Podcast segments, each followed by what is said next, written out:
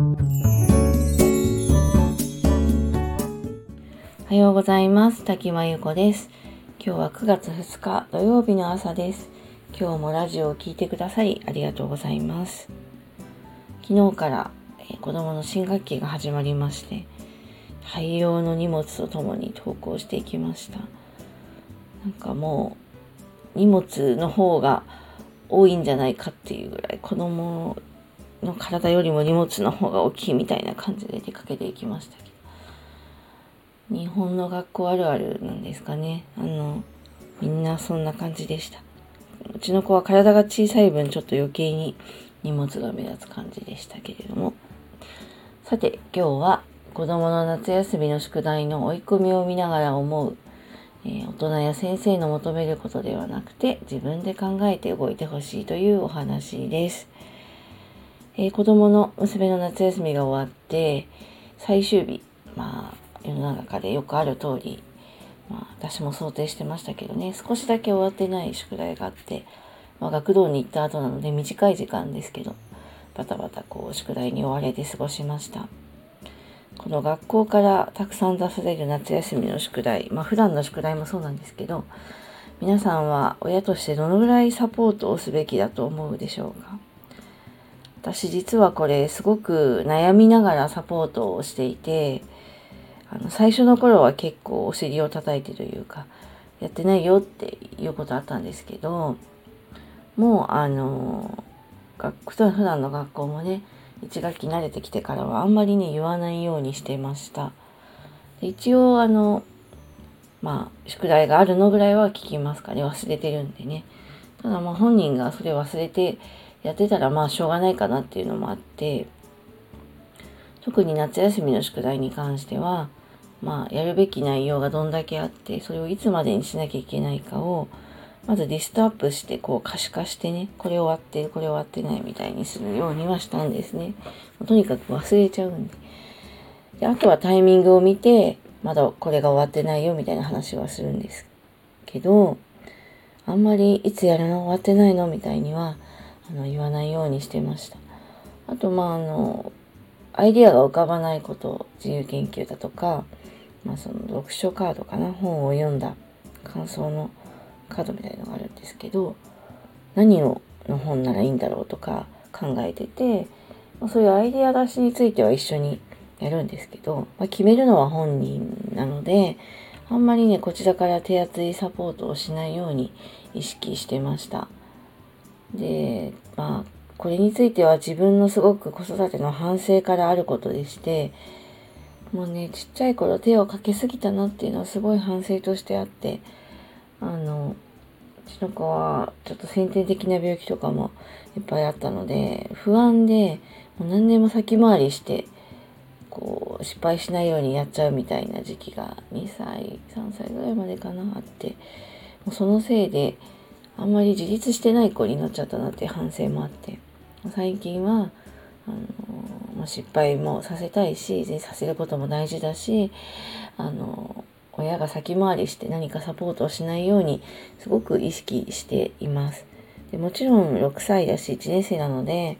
あの提出日をねよく分かってない締め切りとかね期限分かってないのであのサポートがある程度必要だということは分か私も認識してますし最低限のことはしますけど、まあ、夏休み長いのであの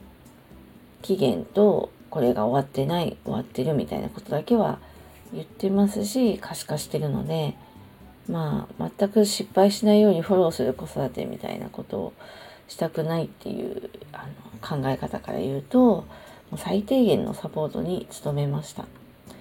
自由研究もね一緒にアイデアを出しましたけどノーアイデアだったのでアイデアを出したしなんか自由研究についてのテレビがやってたのでそれを参考までに見せたりしましたけどまあ、あの本人一人で本当に作ったので、あの等身大の可愛い作品ができました。あの、親御さんが作ったサポートした作品がすごい立派なの上がってきますけど、夏休み明けに。まあ、あれは親の自己満足かなと思ってるので、あの、全然、その親御さんが良ければ OK で、私はあの、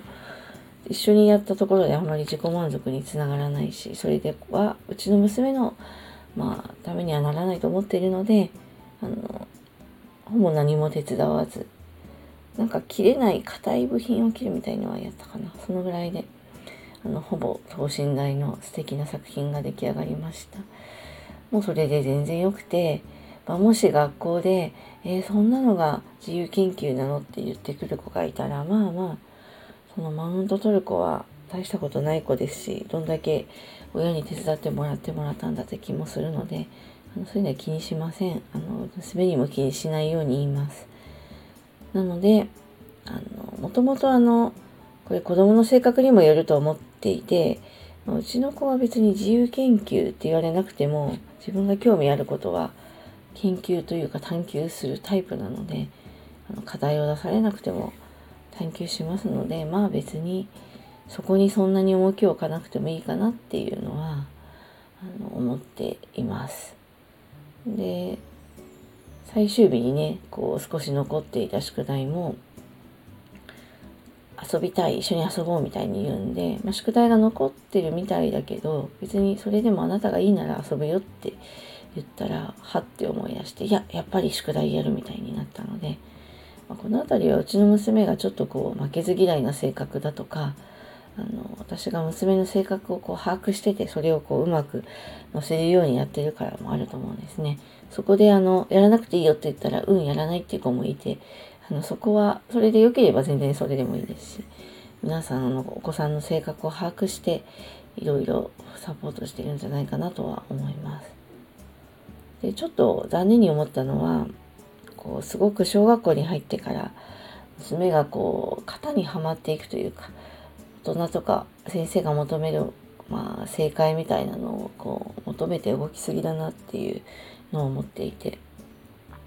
その中でこう絵日記かな？書く行が5行ぐらいあったんですけどこれは1行じゃダメなのかとか5行分書かなきゃいけないのかとか読書カードは10冊ぐらい書くとか全部埋めなきゃいけないのかとか聞いてきていやそんなこと自分で考えて決めればいいのにと思うんですけど